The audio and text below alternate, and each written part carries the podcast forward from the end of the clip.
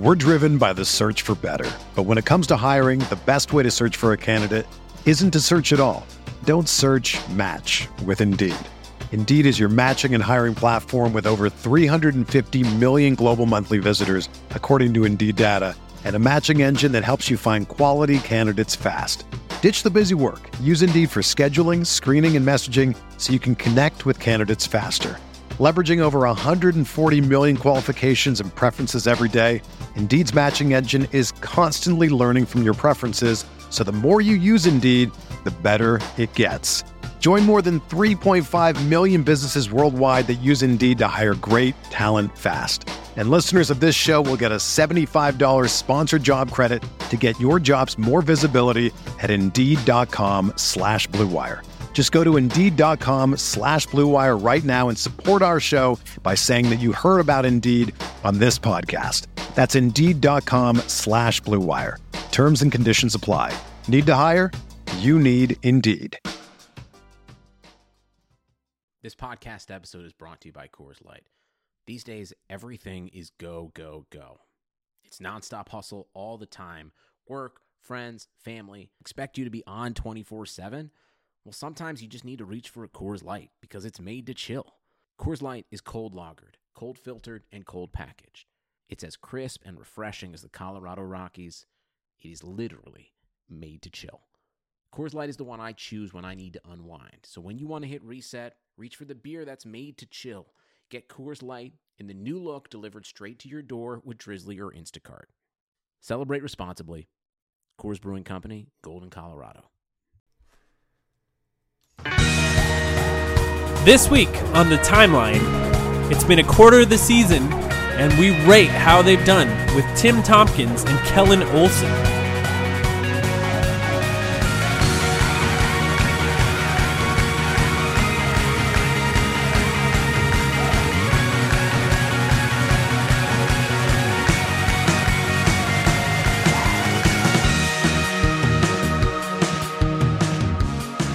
We are about one fourth of the way through the season, and we're bringing you our very first quarterly report. Uh, we got a few guests on. Sam Cooper, how are you doing? I'm doing very well, Mike. Excited for our first quarterly report with a couple guys who have been doing this for a much longer time than we have. So uh, should be fun to pick their brain. Yeah, we got a lot to get to. So, also joining us for this roundtable, uh, two Suns podcasting legends. Um, first, the host of the Empire of the Suns podcast and a writer for ArizonaSports.com, Kellen Olson. Kellen, how are you doing? What's up, man? Don't give me that kind of title. I hate pressure like that.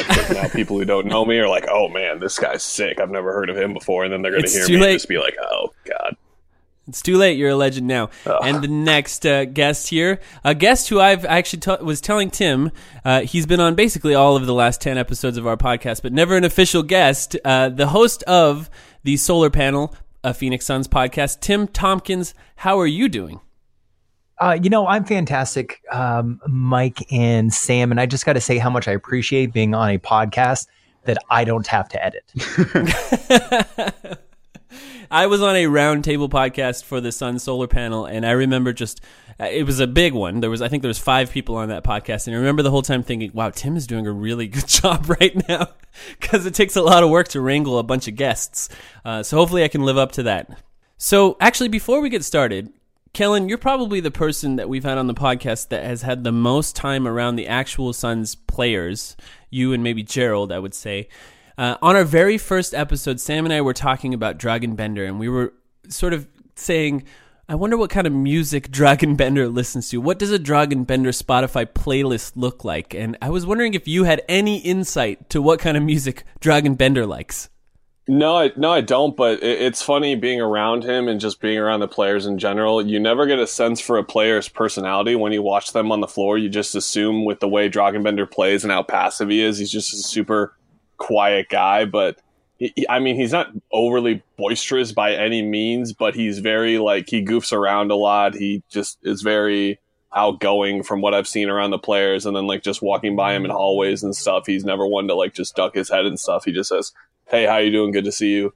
Things like that. So I I haven't had a chance to be in there when his Spotify playlist is bumping, but I just know that he would defy people's expectations in terms of the type of guy he is, especially when you hear his interviews as well Um, he, he's not the greatest at that and really saying how he feels in that regard. So I think he would just, yeah, be different than people expect. He's got that tall guy personality, I guess. There's a lot of confidence that comes with being a massive, uh, I would imagine. So all right. The idea around this podcast is a quarterly report idea. So what we're going to do is we're going to take stock in where the Suns are at right now compared to how we felt about them before the season. So there's been a few games as we know, 22 games. The Suns are 4 and 18. We had twice as many wins at this time last season, 8 and 14, not a great record either. Um, the Margin of victory, I think it's funny that basketball reference calls it a margin victory, so a net rating essentially. We're at a negative 10.14. Last season, uh, at the end of the season, a negative 9.37. So actually a worse margin of victory uh, so far this season, so a worse net rating than the entirety of last season with what is potentially a better roster. So we're going to talk about six different topics and then how we felt about them uh, before the season compared to how we feel now. So the first topic is the roster. So this is sort of a judgment on our front office, which has been a little rocky uh, at this point. Obviously, no point guard. I did want to read before we get into it. I wanted to read a list of point guards the Suns have been tied to in the last few months. Terry Rozier, John Wall, Spencer Dinwiddie, Tyus Jones, Milos Teodosic, Patrick Beverley, Kemba Walker, George Hill, Goran Dragic, Tyrone Wallace, Damian Lillard, Markelle Fultz, Delon Wright, D'Angelo Russell, Cory Joseph, TJ McConnell, Jeff Teague, and Frank Ntilikina. Did I miss any there, guys? I honestly tuned it out about halfway through. yeah, I, I, think you got them all. Um, you can count Shai Gilgeous-Alexander, I guess, because reportedly uh, from Gambo from our side that they were looking at him and they really wanted him in that draft, but they got Mikal instead. So there's another one, yeah, I guess. Yeah, I guess the Godfather Gambo, he's holding on to that report. I, have seen it a couple times there coming across. So um, let's start, actually, Kellen, let's start with you. How do you feel about the roster um, so far now compared to how you felt about it at the beginning of the season? Um, I was operating under the assumption that a point guard was going to come just because it seemed like a horrible idea not to, and it just defied any sort of really logic to come into this season without an established point guard. I thought a trade was coming. I remember the one thing I always remember is Shams Charania had a video uh, come out regarding Patrick Beverley. And this was about two to three weeks before training camp started. And I remember that he ended the video basically saying, the Suns will sort out this point guard situation by the end of training camp. And the, that was really the expectation amongst that super high level of uh, insider and even even on down to, to guys like us, we were obviously expecting them to add a point guard at some point, and they didn't. And I know that's what we've been talking about this whole time with this team, but that's really what it comes down to that they didn't come into one this season. So I, I would say that the front office has been the biggest failure of this team as a whole, just because they're putting not only their team in a deep hole, but putting Devin Booker in the deep hole as well by forcing him to play point guard right now. And I've been on the more negative side of Point Book, just in that you can tell his scoring rhythm and things like that. His floor sense kind of gets takes a hit when he's playing these Point Book minutes, but he's really good at them, and it just speaks to how great he is at basketball. But you can tell that he's not fully himself out there. That's also the injuries as well. But that's because they don't have another ball handler, and that was the clear weakness of this team. And I'll give them credit for getting Jamal Crawford because it would have been a whole lot worse without him. But with that being said, at the same time, I, think that the front office, if we're going to go through everything on this team, which I believe we are, they would be the biggest negative for me so far through the first 22 games because during the season as well, I think it's been really clear that they need a point guard. I know other teams are probably holding them out on a high price. I think they need to pay that high price at some point because it's just going to get more ugly if they don't. Tim, how do you feel? I mean, not to completely echo Kellen's thoughts, but uh, it, it's it's hard to overstate how disappointed I think everybody is the Suns and acquire point guard. I mean, it, you know, just a comparison to football, it's like going in without a quarterback. It doesn't even make sense. And then you're talking about all these young players that the Suns need to develop. One of which being the number one overall pick in DeAndre Ayton, and one of the best ways to develop and to teach good habits to a young big uh, is to really have a competent point guard. And uh, to your guys' points earlier, it looked like Ryan McDonough was targeting one in the draft. Um, it, that didn't happen. Uh, but it's it's it's really difficult to understand how the Suns front office thought that it would be okay to go into a situation like this um, the, the, entire season with Isaiah Canaan. Uh, you know, they figured out about 20 games in that that just doesn't work, and you might as well play the young guys. Uh, but I mean, it's it's it's been disappointing just because there's been such a clear need that hasn't been addressed. Yeah, what what I think is funny, I agree with both of these guys, and I think Suns fans are starting to come to terms with the fact that maybe this team won't reach the 30 to 35 win expectation that we had going into the season. And, and you can see that reflect itself in the point guard conversation where the types of point guard targets we're talking about right now are different substantially from the types that we were talking about a month ago. At the beginning of the season, Mike, it seemed like, uh, and, and on the rest of the podcast as well, we were throwing out options like Patrick Beverley or Spencer Dinwiddie or Cory Joseph, guys who would come in and be a stopgap option for one year and just uh, help implement Igor's system and win a few games. Now you start to see names uh, being thrown around like Frank Ntilikina and Markelle Fultz. Um, Kellen, in particular, I have to give you a shout out because you had a great article uh, on Markelle Fultz a few days ago for Arizona Sports. Um, so I would suggest anyone listening to go check that out still. That details some of his pros and cons. But but if you make this sort of move for one of these reclamation projects, you're essentially admitting to yourself now that you're punting on this being a successful season, that this is going to be another tanking season for Phoenix, whether you like it or not, uh, even with some players on this roster that have made strides, even with DeAndre Ayton coming in and um, being a consistent 15 and 10 guy, um, but that you're still a long way off from from really rising up the ranks in the Western Conference. So the actual roster: Booker, Ayton, Jackson, Ariza, Warren, Bridges, Okobo, Anderson, Holmes, Bender, Crawford, Melton, and Daniels. There's also a few other assets. The Bucks pick is is kind of a meme at this point. The way people talk about that Bucks pick. Of course, we have our draft pick uh, next year.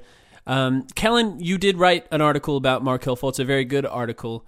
What would be your potential trade offer for a guy like Markelle Fultz, and for that matter, maybe even Frank Ntilikina, to try to uh, maybe solve that point guard problem? Uh, thanks to you both, Mike and Sam, for the kind words on the piece. Uh, I imagine both of them being relatively cheap, and I wrote the Markelle Fultz thing in mind as him having a really cheap price because that's what it feels like it is right now. I feel like you could get him for the Bucks pick. I feel like you could get him for Trevor Ariza fill-ins. I feel like you could get him for something around that price. And I, I think there's a the Bucks pick meme. I, I, like that you call it a meme because it really is at this point. It feels like if anyone's talking about fake trades, the Buck Bucks pick is in there, and I can't tell if they're kidding or not when they always do it. Uh, but I feel like that's kind of the the bar, right, of how high people are willing to go for a minimal type of trade. It, a protected first round pick in that in that light, especially with how great the Bucks look under Mike Budenholzer, I think our our hope that that would the Bucks situation would turn sour at some point. I think the only way it really does now is is Giannis uh, has a really terrible injury because the coaching staff under Jason Kidd, like it, it, felt possible that they could be like a 500 team still. But now that they have someone who knows what they're doing, it isn't the case anymore. And with that in mind, it's just sort of this asset in the middle where it's it's not too much and not too little at the same point because it's going to be a first round pick.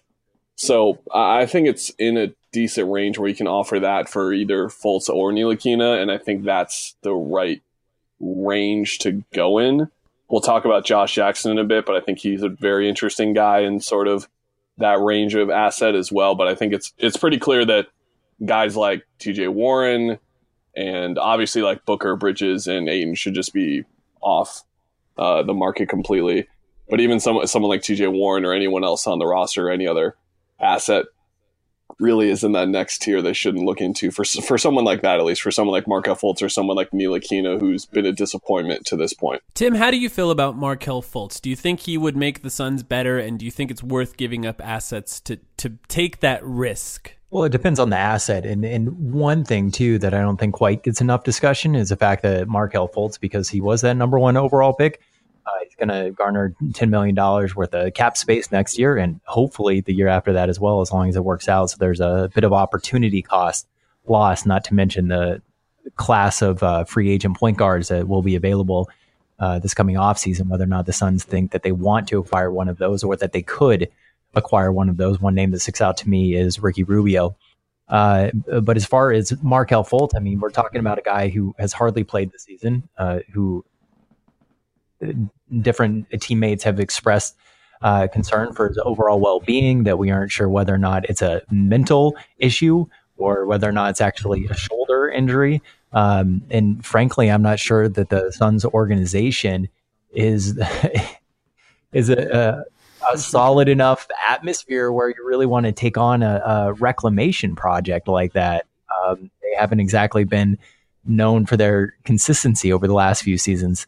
That uh, you know, I'm not sure it'll work out, but it really depends on on the price tag. And you guys mentioned it before. If we're talking about Bucks pick and Trevor Ariza, is that worth it? Probably. Um, Josh Jackson straight up for Markelle Fultz if if they would do that. I'm not even sure that the money works out there, but that might be something to consider. But uh, it's an interesting one just because he's such a head case, and the Suns have don't necessarily need any more problems. On our last podcast, Sam and I made the case for John Wall. Now, generally, Sam and I have sort of been against a, a John Wall trade, but part of the case that we made was based around the idea that it's going to be very difficult for the Suns to get a star. And uh, John Wall is a potential all star player that might be the cheapest an all star player has ever been as far as giving up assets for and would be under contract for multiple years. Now, we all know the difficulties with John Wall. It's the contract. That's the main problem with John Wall. He would have to. Uh, take basically 40% of our cap space for the next five years, uh, or four years, I should say. Um, Kellen, I know you've written a little bit about John Wall. I know you've probably talked ad nauseum about John Wall, but with how terrible this point guard situation has been, have you wavered in that take at all, or how do you feel about John Wall at this point of the season? I actually haven't really talked about him that much, believe it or not, because it's a conversation that goes very simply, and I just say, uh, no, thank you, and it kind of ends there. But with that being said, I do understand the logic behind it because some of the things I've been saying on podcasts and writing in posts the past couple of weeks is that the Suns need a, a, fix now. They need to patch this now. They have to show a real sense of urgency acquiring a point guard in the next couple of months, in my opinion. And if there is a real opportunity to get one before the trade deadline, they need to perhaps even overpay to do so. And John Wall kind of fits that criteria because my problem with him is that if he was like if we were 40% less sure that he was a locker room cancer, I think I would be okay with him coming in. But there's a chance that he comes in and this just doesn't even go well anyway. It turns into another Washington situation around him and that's been the vibe around the team the past couple of years and teams that he has led that his leadership has been an issue. So for me, I think that's the main problem. But at the same time, you are getting an all star caliber point guard for at least the next two to three years, I would assume, and that's really all you need until hopefully Booker, Ayton, Bridges, and whatever other young pieces you have bump themselves up a couple levels due to getting older. And by then, you can kind of, I guess, take the L for his contract and hope those guys can carry you, but you're capping your ceiling. But at the same time, I do see the case for it because of the position the Suns are in, which kind of speaks to a whole is how bad it is for the Suns right now. Yeah, that's I think the fact that I've been sort of talking myself into it is is actually scarier than than anything else to me. Uh, Tim, how do you feel about John Wall? Well, I mean, he's a guy who has a career 19 PER, 21 points a game. Uh, a little over nine assists as, as far as a career goes. I'll just ask you guys, how else are the Suns going to get a better player at that position than by trading for someone like John Wall?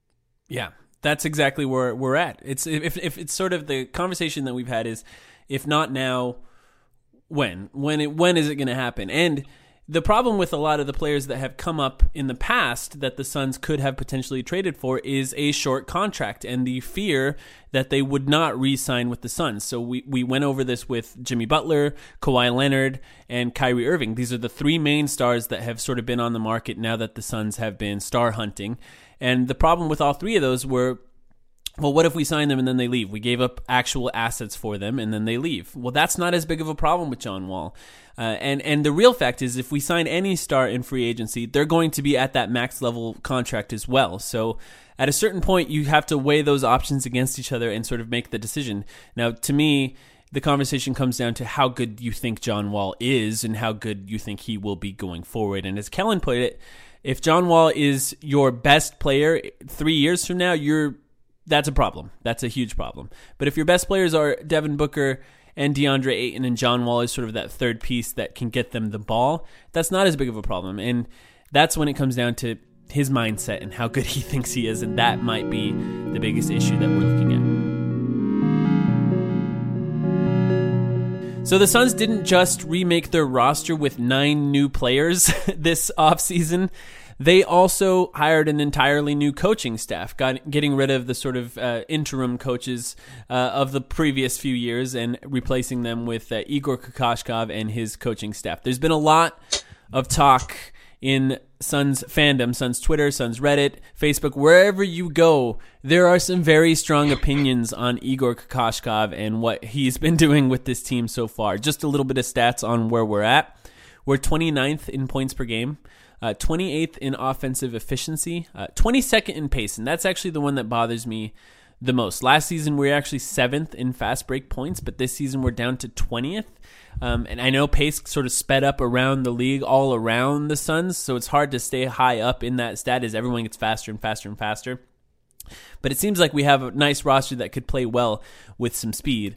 Um, we're also last in defensive efficiency. Uh, last season, 28th um, same with offensive efficiency this season and last season. So as you can see, not great, but a lot of people think the roster was drastically improved from last season to this season. So they sort of point at the lack of improvement at the coaching staff. So Sam, let's start with you. How do you feel about Igor Kokoskov? As we know, the the schedule so far to start the season was very difficult. So, how do you feel about Igor Kokoskov right now compared to how you felt at the beginning of the season? Well, it's it's very hard to look at these results, Mike, and and be happy with them. That being said, Igor hasn't completely had a fair shake. I remember we were having a conversation early on in the season where uh, the Suns at that time seemed to be getting a lot of assists. Their assist numbers were up. Um, a higher percentage of their field goals were assisted, and we used that as a positive sign. Uh, if you look at it at this point, their assist turnover ratio as a team has gone up from basically a putrid 1.36 last year to 1.45 this year. It's maybe marginally better, but not too much of a difference. Again, all that being said, it comes down to the point guard. And when you talk about pace, I think that's really a stat that's indicative of you need to have competent point guards uh, pushing the pace in, in order to find guys in their spots. Jamal Crawford's not going to do it. Devin Booker doesn't have a lot of experience doing it. Um, Elie Okobo and De'Anthony Melton clearly are, are very inexperienced point guards, so they're not going to do it either. The the one thing that I maybe would give credit to Igor for though is that Suns fans uh, bitch quite a lot about rotations, and uh, so far Igor has been very receptive to all of those ideas. I mean, as fans, we wanted Mikal Bridges starting. We have Mikal Bridges starting. We wanted T.J. Warren in the starting lineup. We got that. We wanted less of Isaiah Canaan at a certain point, and we got that as well. So I think he is, has been um, fairly adaptive in, in making changes to the rotations. It just hasn't been met with a lot of success because this bench is so bad. So a lot of the criticisms have sort of come with maybe those changes didn't come fast enough. So Tim, do you agree with that? Do you think that Igor should have made a lot of these roster or rotation changes sooner, or do you think that he's done a good job sort of adjusting to how these players have been playing so far? Well, I guess uh, if you would have asked me a couple of weeks ago, I probably would have said that uh, he wasn't doing a very good job. But you know, that being said, we're 20 games into the season. To Sam's point, uh, all of the numbers showed, at least the advanced statistics showed that uh, Mikal Bridges was better in the starting or the starting lineup was better with Mikal Bridges. It was better with T.J. Warren in there uh, to a certain extent.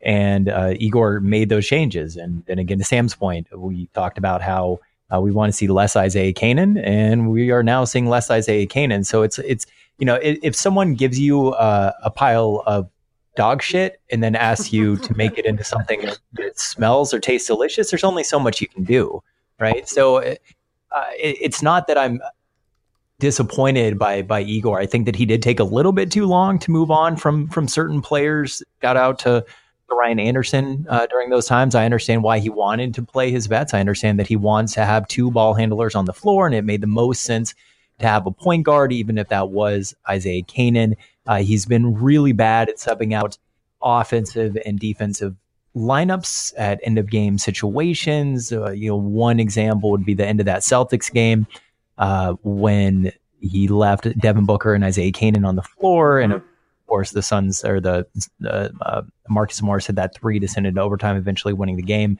Um, but one stat that I do think is is really telling, and where I've been most critical of Igor because I actually like the offense a lot, especially given what they've been able to do, is is the defense. How it always seems like uh, the players are confused about when they're switching, when they're not switching, and of course, part of that is on the players themselves. You can't just give them the pass and then hate on the, the coaching staff. But it seems like that changes game to game, whether or not they're going to be a, a, a, defense that switches or they're not going to be.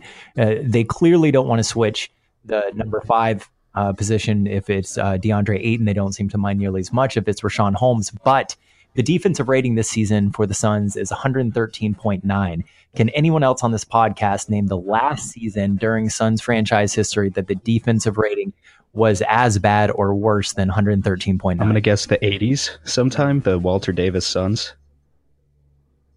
I'm going to guess 11 12.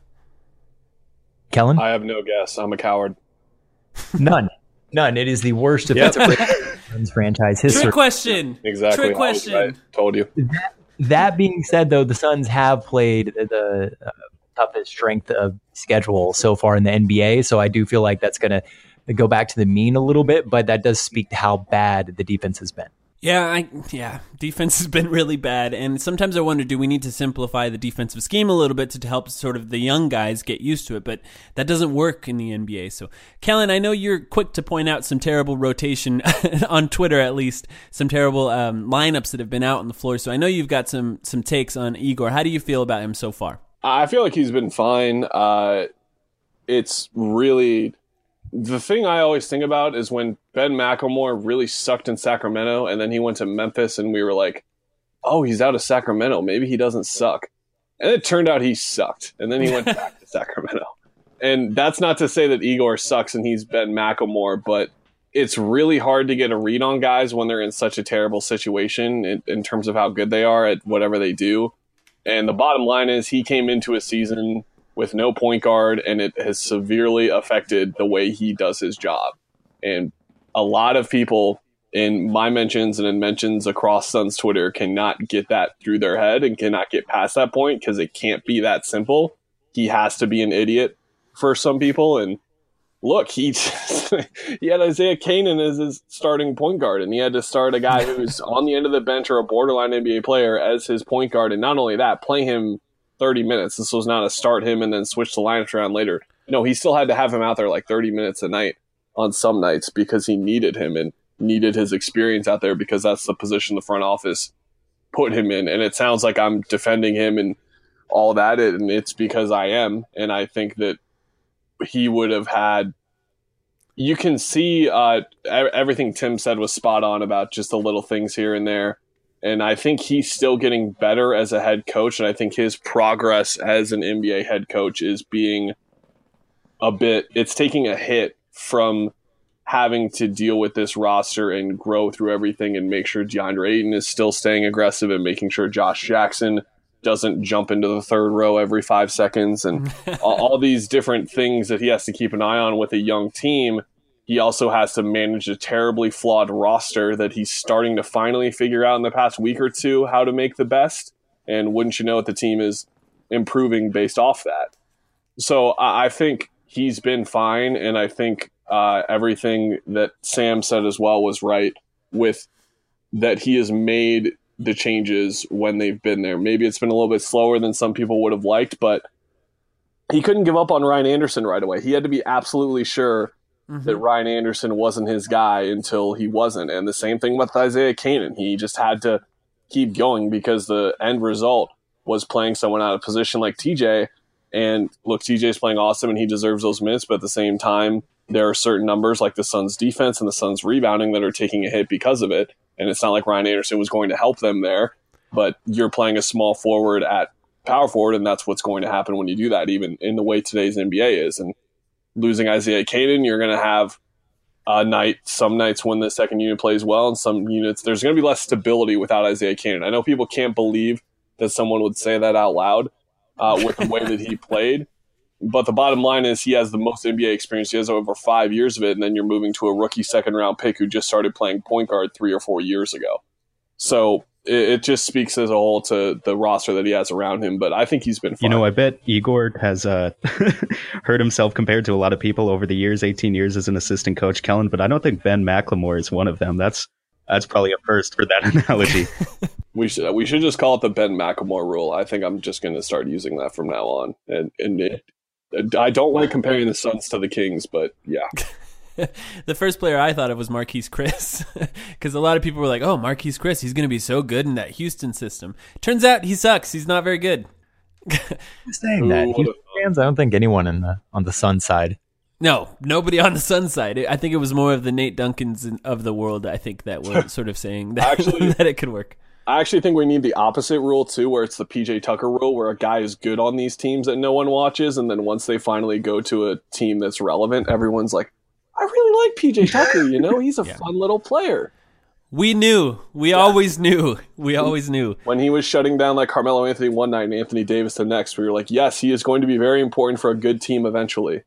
Yeah, I think it was really obvious. He was really important for this team. I, I, loved watching PJ Tucker. He made it watchable. I think a lot of games that shouldn't have been watchable were watchable because of him. Uh, so one thing about Igor, I will say, uh, being a first-time head coach is part of the reason I think people are so quick to come down on him because there's no history of him uh, being a head coach that they can fall back on and say, okay, it's gonna take time because he's he's a first time guy, people are putting a lot of pressure on him at this point. These are just fans, of course. We all expect the team to be better. Everyone has rose colored glasses before the season when it comes to fans.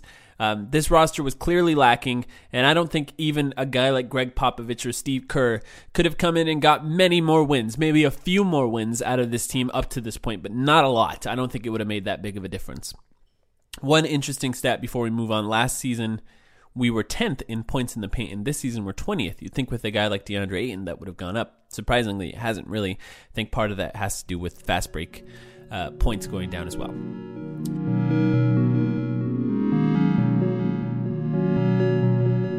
Next topic is Devin Booker. So Devin Booker He's in his fourth season. He's 22 years old. He's he's a man now. I don't think we can say he's a child. He, he started this season as a 21 year old.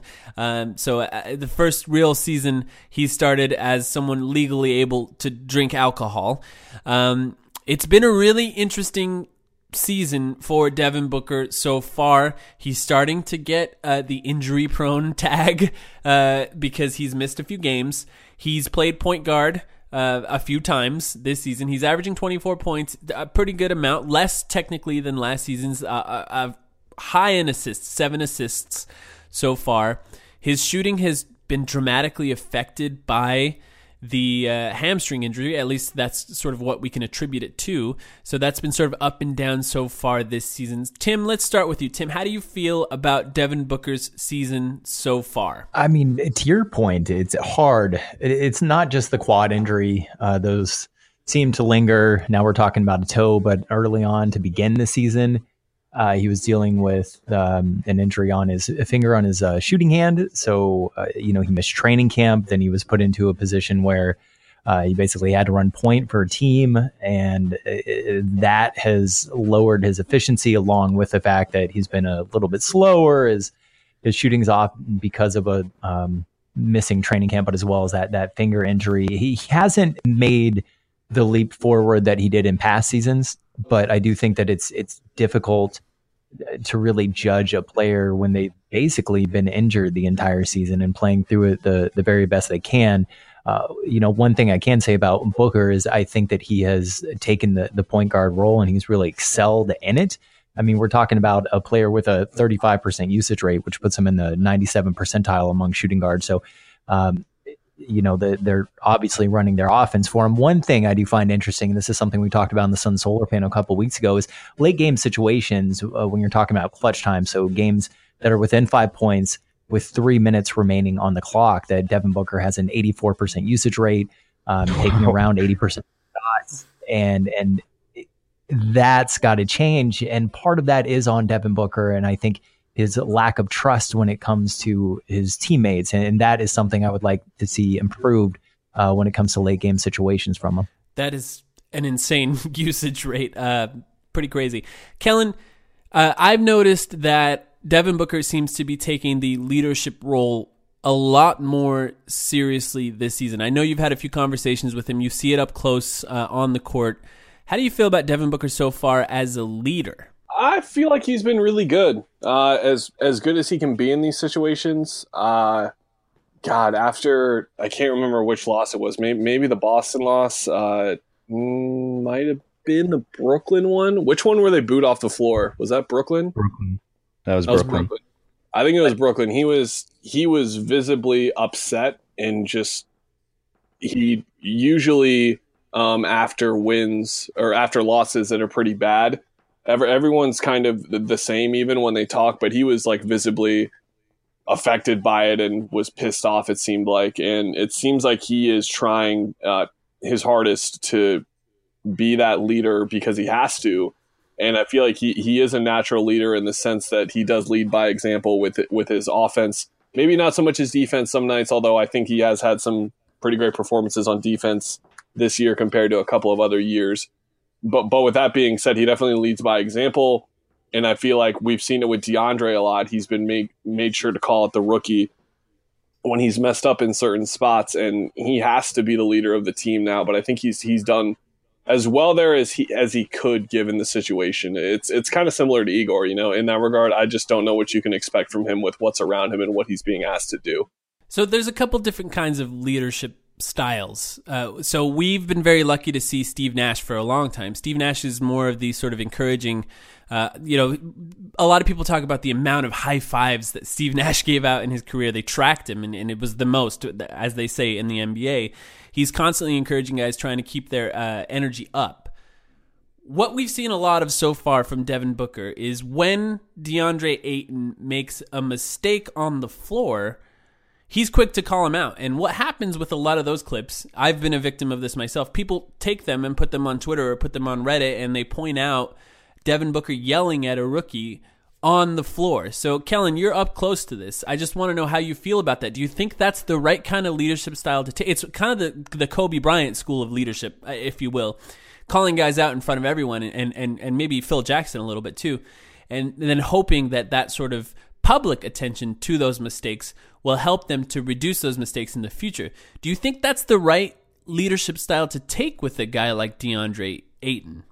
It's an adjustment that they made, I think, because the the Brooklyn game was when they started um, the comments after shoot arounds and practices were kind of like we're gonna like start holding each other accountable and we're gonna have to change the way we communicate and just start figuring out the best ways to communicate with each other, but also and that takes into your question with DeAndre, who's best at what sort of criticism in, in terms of what they take. Is this the right approach to those guys? and they talked about figuring that out and ever since then it's been it's been a lot of yelling at him or not a lot but just there's been like five or six instances where we've seen uh, booker or someone else uh, make sure to tell deandre when he messed up and that seems to be what works because i don't think they would be doing it if they didn't think that was what was best now when Josh loses his mind over TJ not getting open for an inbounds pass, slams the ball down and yells at him. that seems like more of just a straight outburst uh, than anything. But when when Devin does it to DeAndre, it's just it's just more of a in the moment. Like you got to realize how trash that was. Like it, it's one of those types of things where we're not going to let this go another day to the film session tomorrow when we're going to go over it and you're going to realize how big of a mistake you just made it's one of those things where he wants it in the moment and for him to know right away. And he looks bewildered and perplexed a lot, and that's just because DeAndre has those moments where he leaves us bewildered and perplexed, mostly on the defensive end. So I, I don't, I don't uh, disapprove. I guess is the right way to say it, and and I and I trust them to be to know how to communicate with each other because it's something they specifically talked about a couple weeks ago and seem to have adjusted to. That's good. I'm glad you had that insight because sometimes I, I, worry a little. DeAndre Ayton, he he's got a sort of an emotional face.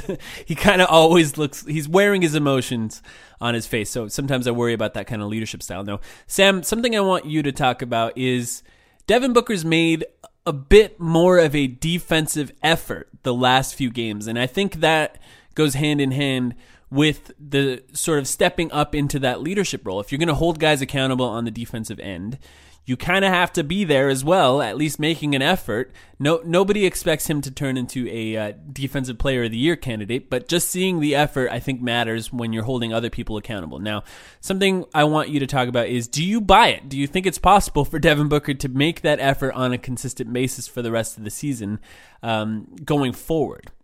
Absolutely. Um, I, I, think it's absolutely possible that he ex- eventually accepts sort of the James Harden role that uh, is going on in Houston. Now, I was maybe a little bit skeptical of it when he initially started playing point guard, just because, again, going back to Tim's point, the 84% usage rating in uh, clutch situations is just insane to me and sort of speaks to how much of an offensive load he's carrying right now.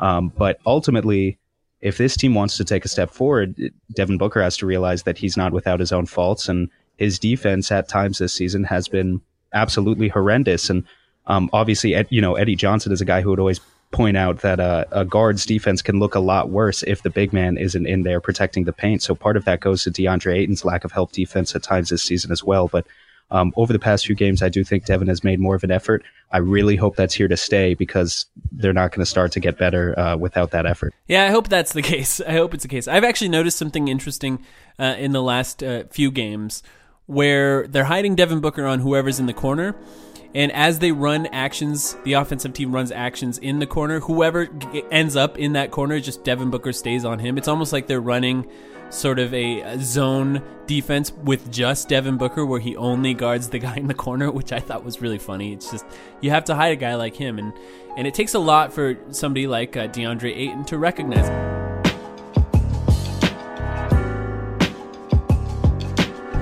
Don't forget to call or text our hot take hotline 530 433 4368. Leave us messages like this one. Starving to sell this team, and we need to get someone that actually legitimately cares about winning. This guy is a joke. He can suck my ass. And we're never going to be good with him as an owner. He has ruined our reputation in the league, and he continues to ruin our reputation in the league because he wants to be buddies with people that are professional athletes and thinks that they care about him. But really, he's just a fat piece of white dude with too much money and too much boredom in his life.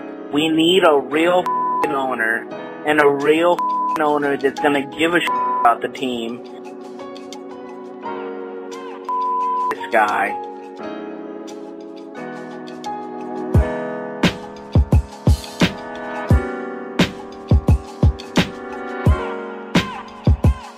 Going to talk about the rookies.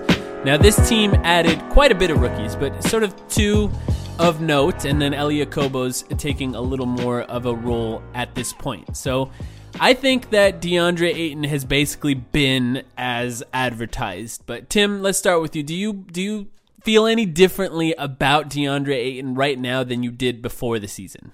Oh, that is a that's a hard one to answer. I I think that you know, and this is something that you guys kind of alluded to earlier in the podcast when you were talking about DeAndre Ayton pick and roll coverage. And you have to wonder how much of that is because of the guard that is also in the pick and roll along with DeAndre Ayton. But to DeAndre Ayton's defense is he has the second worst block attempt rate for any center in the NBA. He's only leading Enes Kanter in that category. Uh, opponents are shooting 67% within five feet of the basket when Ayton is guarding it so it's not good. Um, and we did, but we didn't expect his defense to be good. So, but his okay, so his defense is a little bit worse than I thought it was. His offense is a little bit better than I thought it was going to be, and his passing is definitely better than I thought it was going to be. So it, it's sort of a, a, mixed bag. I mean, I, I, think overall he probably gets criticized a bit too much. Something we talked about on the solar panel. You had this section of Suns fans and analysts and everybody else who perhaps thought that the Suns should have gone after uh, Luka Doncic. And so I think that he's getting an unfair criticism because of that lingering debate on what the Suns should have done. He's he's been good, but there's definitely areas of uh, improvement. So Tim talked about a section of Suns fandom or Suns analysts that uh, wanted the Suns to pick Luka Doncic. Kellen, were you you were one of those guys, right? What me? No.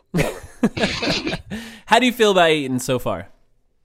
Uh, he's been as expected for me. I actually was was curious, and I went back and read the thing that I wrote before the draft that got me flamed on the internet more than I've ever been flamed before.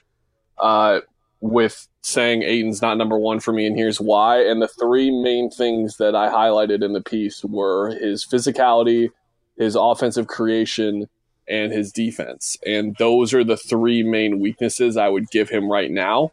Uh, watching him, offensive creation, it's clear that he cannot face up and take a dribble or two. Uh, he either can't or he won't. I don't know which one it is but it's one of those. Uh, as far as his physicality, I think Suns fans after it was interesting after three to four games to watch uh, Twitter and watch the responses and people who may not have seen him over the course of like a dozen games or more and, and just picked up on his tendencies because they were just confused by him not showing complete aggression and complete hmm. just looking to annihilate and dominate people. yeah, exactly uh, and the, the groans from the crowd, even at some home games, with his lack of lack of aggression to shoot the ball at times. Um, that that was something that kind of came up here and there uh, at Arizona, and watching that tendency come up, and his physicality, especially, he's just more of a finesse guy. He just likes to lay it in more than he likes to just dunk on a guy and do the Sean Kemp thing where he knocks him over and then points at him as he runs up the floor. That's not really his game at this point, at least. He can definitely mature and become a different player in two to three years. And then his defense, obviously, um, I don't think I really need to say much on that. Um, he looks like a rookie in that regard, but he also looks like a really bad rookie in that regard. I think his defense has been not very good at all, even even for a rookie big. Uh, but with that being said, and, and to Tim's point, I don't disagree that hey, if you put him in a different situation, would he have looked better on a playoff team right now defensively? He, he probably would. Mm-hmm. Um, he would look like a he would look like a weakness for sure on that team. But with that being said, I think he would look uh, not a little bit better, but flat out just better. And I think we have to take that into consideration as well. Um, to take it back to the other end, I think he has been exactly what we expected in terms of production. In fact, a bit better. Uh, 17 and 10 and 3 is no joke at all uh, and is very legitimate. And I think the passing is the one thing to me where uh, in the first couple of games, it was just dribble handoff, dribble handoff, and then we started to actually see him open up a bit and make great passes here and there. And I was like, oh yeah, this is a guy that's going to average like at least three assists a game for his career. He's he's legit in that regard. So that was my really long-winded way of saying he's he's been what we've been uh, expecting, and I think what uh, guys like uh, Max and David over at the Seven Seconds or Less podcast have agreed with me in saying is that he, he's just a raw. He was a raw center, and he got hyped up by some people on our radio station, perhaps, that he was going to be the next coming and the next Patrick Ewing, Hakeem Olajuwon, whatever it was. And the bottom line was, yes, the bottom line was that he was going to be a, a, lot more raw than people expected and was just going to take time in some little areas. And when I say raw, people are like, he's averaging 17 and 10. What do you mean? Well, it's just those three areas I hit on, and there's just some parts of his game that are going to have to mature. And I think we, we've seen that and, and the great thing about DeAndre Ayton is he's been a pretty good for a rookie. He's been pretty great, and the best part by far is that the Suns are a pretty good team when he is on the floor, and that's really all that matters above criticism, above positives and negatives. The thing that matters the most is the Suns are a above average team when he is on the court.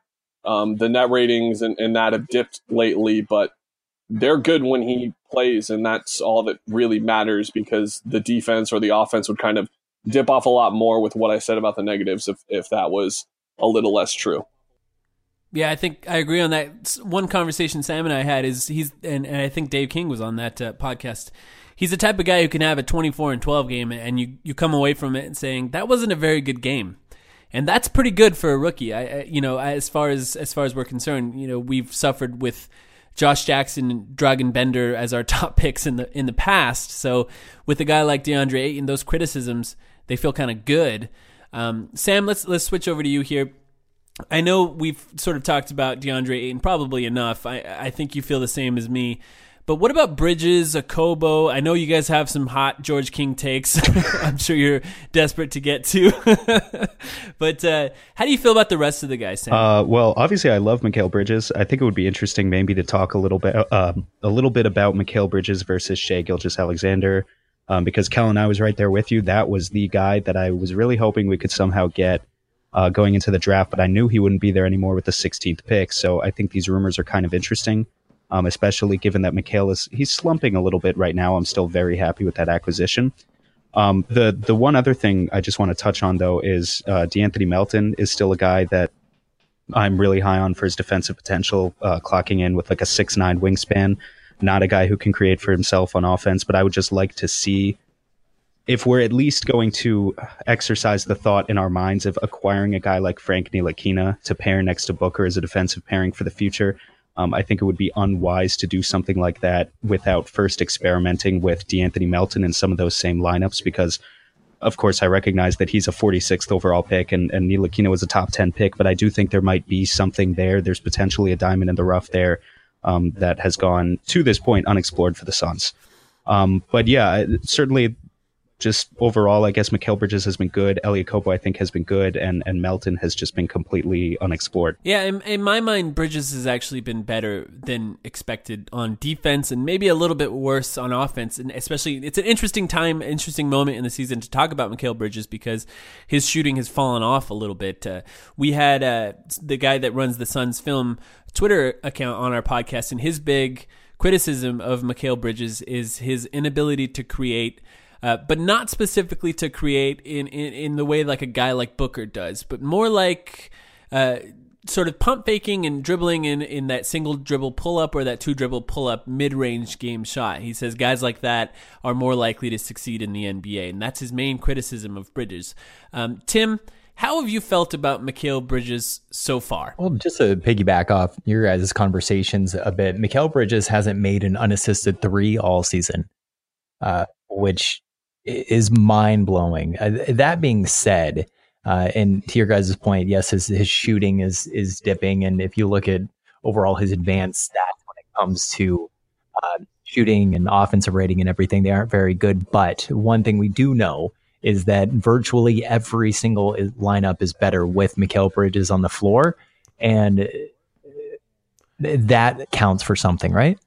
Yeah, I definitely agree with that. It's it's sometimes it's hard to quantify what a guy like Bridges does because, uh, def- I mean, deflections matter, but also just sort of discouraging a guy from shooting or attacking just because a guy like Bridges is on you. It's it's hard to quantify that kind of thing.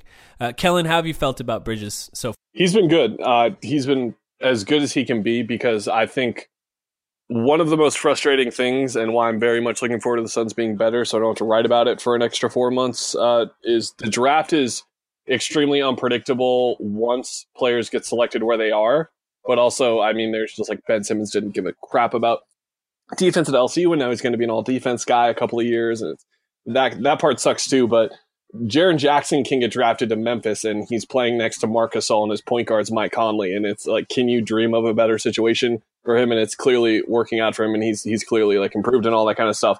But putting a glue guy like Mikal Bridges on a four and eighteen team you're going to expect a lot of highs and a lot of lows, in my opinion. The net rating for him was great uh, in the first 10, 15 games of the season, and that's where we really saw the case for his minutes to go up. But in the last five games, he's at a minus 7.7 net rating, which is about fifth or sixth on the team. So it's still up there, but not at the top where he's been pretty much all season. And he's just got to make shots because right now he is a limited player. Uh, Tim's point on the assisted threes. He's he's not a guy that creates offense right now. He's a guy that hits catch and shoot threes and plays really good defense for you.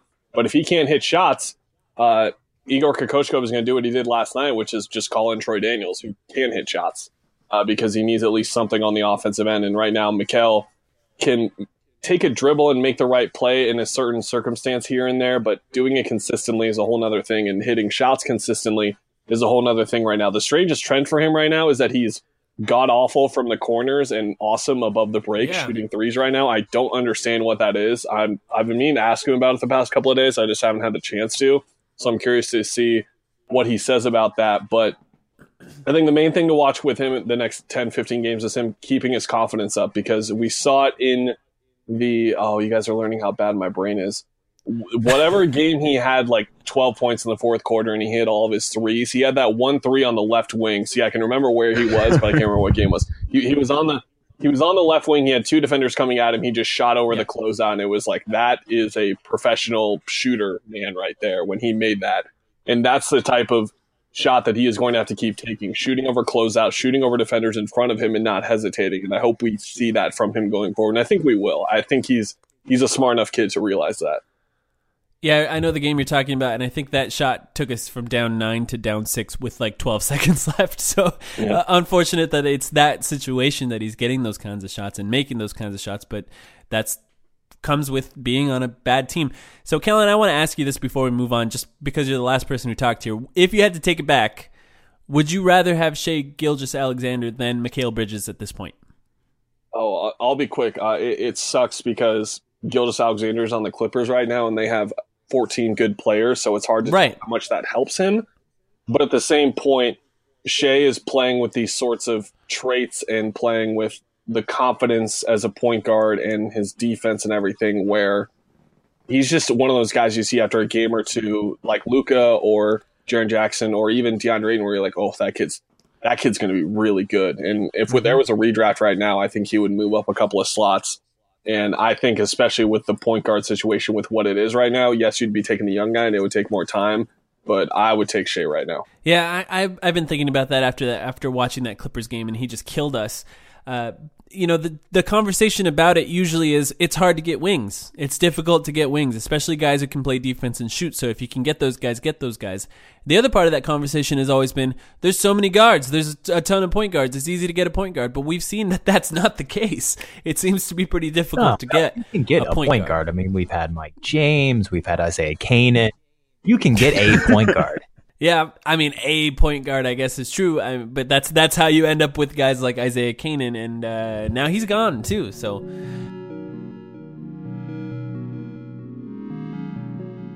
but speaking of wings, we got a guy in his second season, picked number four in Josh Jackson. Sam, I'm going to start with you. How do you feel about Josh Jackson so far? This is going to be interesting. I am kicking myself a little bit because I feel like I fell for the empty calorie scoring that Josh Jackson did in the back half of last season.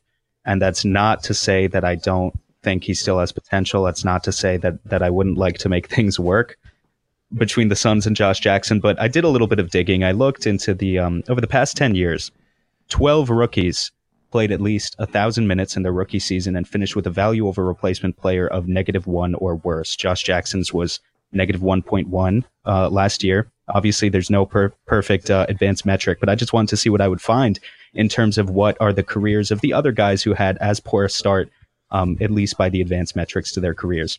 And there are some really big positives in terms of other young players around the league who look really good right now.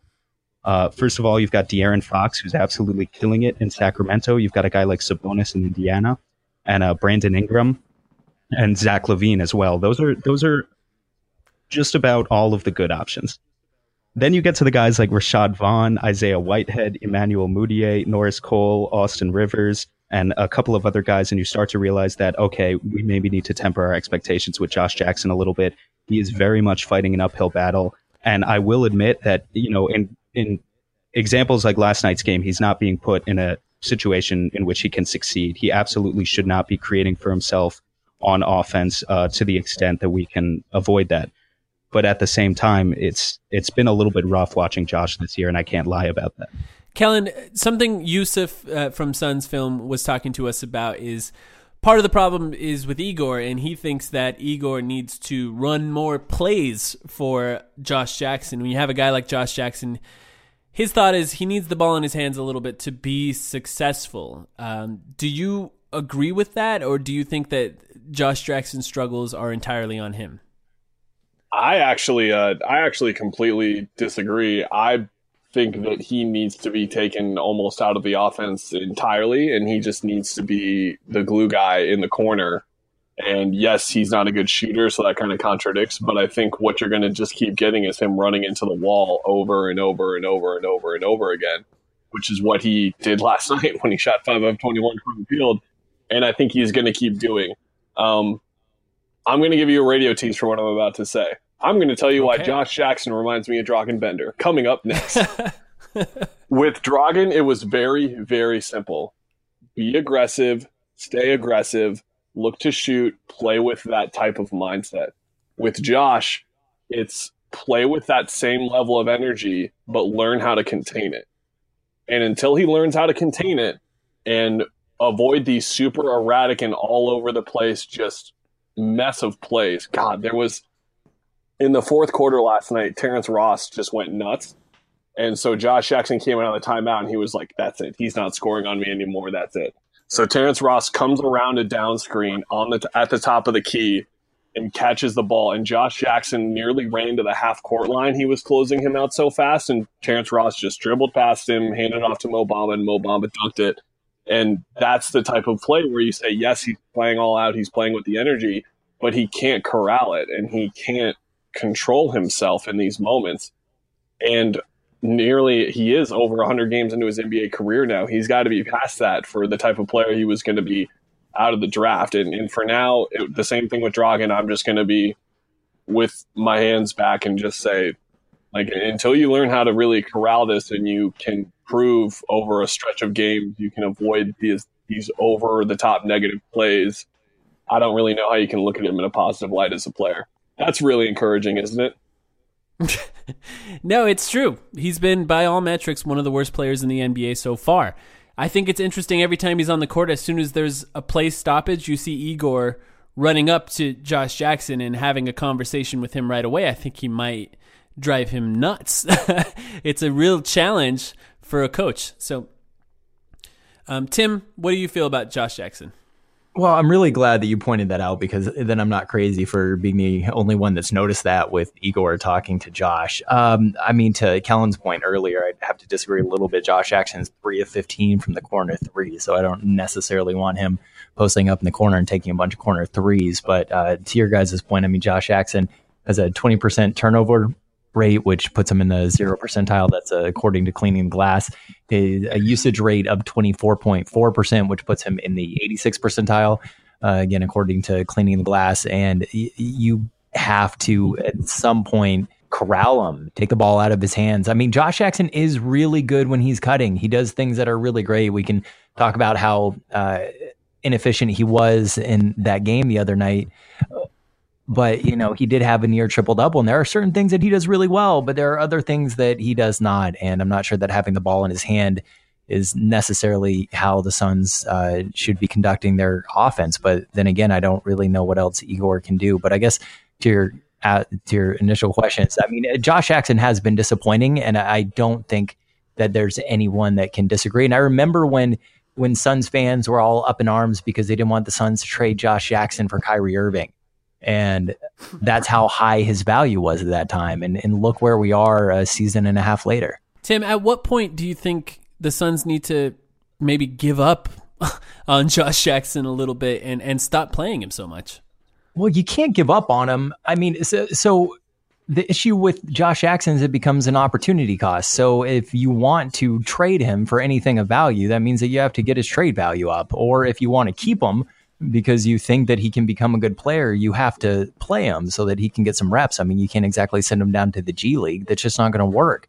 So, you know, they're they're stuck between a rock and a hard place. I mean, if you want to trade him, you got to play him. If you want him to get better, you got to play him. So they're kind of stuck. And also, I mean, we're talking about a, a team that is um, farther behind from uh, the 14th seed uh, than the 14th seed is from the first. You know, this is a a team that is tanking again, whether or not they want to. So you might as well give Josh Jackson the reps. I mean, there's nothing to lose. It's just really unfortunate that the worst bench in the NBA is not made any better by the fourth pick in the previous draft. that's that's kind of the conversation about Josh Jackson at this point. But I, I mean, I don't want to say I called it, but I remember having this argument when the Suns were talking about drafting Josh Jackson. Is that if you looked at his shot, it needed to be reworked completely, and we've seen that. Evan Sidery pointed it out on Twitter the other day. His shot is a lot more fluid. Um, if you watch him in in pregame warmups, he's shooting one handed from uh, from the three point line, and and that's all part of of improving your shot. But this is something that we talked about. We knew was going to be an issue, and, and now we're just seeing it unfold.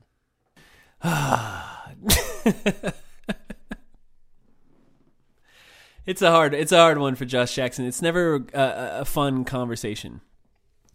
Um, there's some other new additions to the team that joined this offseason. Trevor Ariza, Richaun Holmes, Ryan Anderson, those are the guys that played minutes. We'll just skip Ryan Anderson entirely. He's not playing anymore, and he's been a terrible disappointment, and we're going to have to buy him out at some point, maybe even before the end of this season. Um, but Trevor Ariza, I actually feel like Trevor Ariza has been a little unfairly maligned by Suns fans so far. A little bit up and down. Uh, his offense is not always there. Uh, I've seen the effort on defense wane at times, but I think overall he's been a positive player. Now, Sam, what do you think about Trevor is, Ariza? With all due respect, is there much point in talking about Trevor Ariza just because he's so obviously not going to be with this team next year, and we're talking about maybe including him in a false trade on December 15th. So I agree with you. I, I think he's a little bit underrated, but still, it, as Tim was just saying, we're tanking whether we like it or not, and Trevor Ariza is not part of these long term plans. Tim, you feel the same way? I think that with Trevor Ariza, there's two things at play here, and and one is he is simply being asked to do more than he's used to being asked to do. And, you know, Trevor Ariza is a great glue guy, and that's something that's come up on the podcast a lot when we've been talking about Mikal Bridges. And so, but we're asking him to be much more than that. Um, but I also think there's an element in his contract size that's just working uh, against him. For example, if the Suns had given him $5 million this year as opposed to 15, I think that Suns fans would just have a completely different take on his value on the court. Uh, that's a, that's a really interesting point. And it's a guy, there's a guys like this, Mikal Bridges, Trevor Ariza, Richaun Holmes, Ryan Anderson, including those guys, picturing them with a real point guard kind of changes how you feel about them. Because a guy like Trevor Ariza, we're we're he's running pick and rolls. He's running it down on the fast break. This is not what he's used to doing. It's not what he did in Houston. He needs a point guard. It's just interesting to think about him from that perspective. So, Kellen, how do you feel about Trevor Ariza so far? Uh, he's been slightly disappointing three games into the year, it was very clear that him and Ryan Anderson were looking at each other and they didn't realize what they got themselves into. Uh, his shooting has been a little bit worse than expected, but he's picked it up. I think he's been fine some games. I think he's been bad in some other ones. It's the same point on McElroy from a guy on a four and eighteen team. So yeah, I'll keep it short on him. That's really it. So let's end this conversation on a little bit of a positive note, and that is Richaun Holmes. Richaun Holmes has been really great addition to this team, an addition that really only cost us cash uh, to get him. So uh, he's been really active defensively, really active on the boards, and uh, a fun player to watch offensively in that he's got one move, and that's a dunk. Actually, we've seen a few floaters from him in the last few games, which has been interesting. Um, Kellen Holmes, you're we're all I'm I'm guessing that we're all on the train of we need to re-sign Richaun Holmes as a backup for DeAndre Ayton. He's a guy that sort of does everything that DeAndre Ayton doesn't. He's physical. He he he really gets on it um, as far as rim protection. Um, but has he exceeded your expectations so far, Kellen? Yeah, he was actually a guy. He was one of my favorite guys around the league in, in the past couple of years. That was sort of uh, in that stuck in that 10th to 15th spot on a roster on good teams where you, you didn't really see much of them because of where the team status was. I was interested to see him when he moved on to another team, and sure enough, it was the Suns.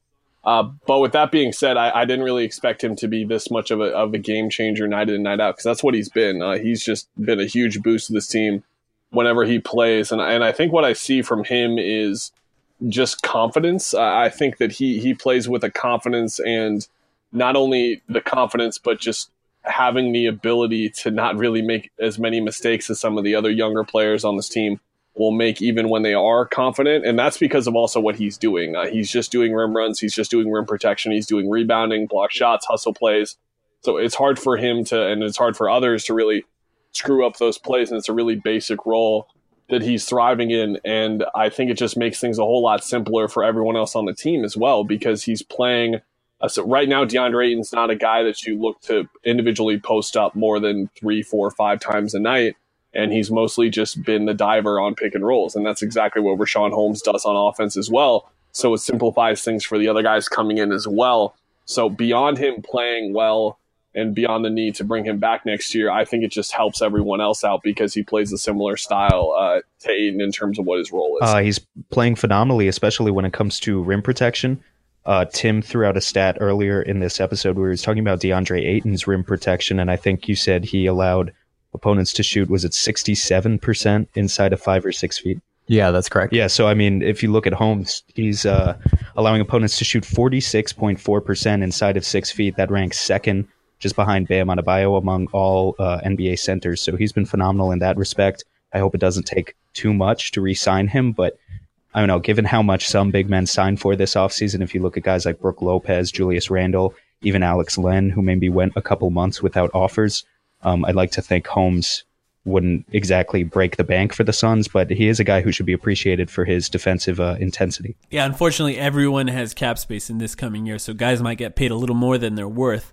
Uh, Tim, do you have any thoughts on Richaun Holmes and how he's been for the team so far? Well, one thing is, if James Jones, if you are listening to this podcast, please resign Richaun. Of course, Holmes. he listens. I, I mean, he is the perfect backup big, and I think that everyone that had seen him play in Philly knew exactly what the Suns were getting. They were all really excited. But my my thing with Richaun Holmes is I just think if you had Richaun Holmes' mentality and ferocity on the court, but with DeAndre Ayton's size and soft touch, it would just make the perfect center. But that being said, I mean the Suns right now are uh, getting solid play out of the center spot for the entire game. And that's something that we haven't seen in years past. And a large part of that is because of Richaun Holmes as well as DeAndre Ayton.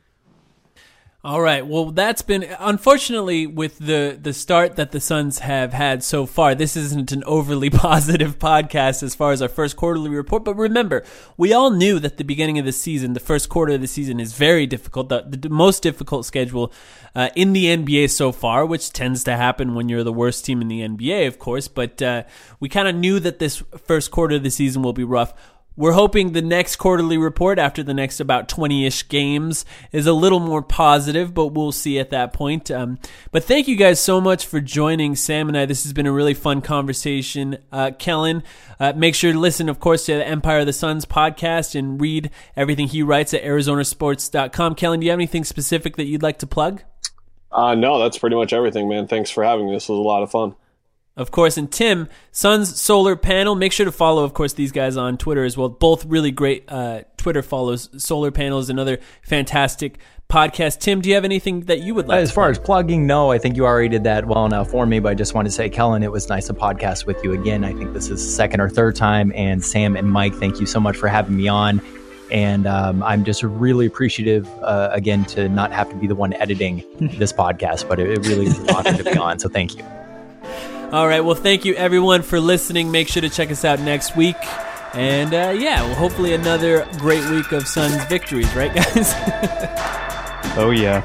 Only victories for us. the, the small All victories. Right.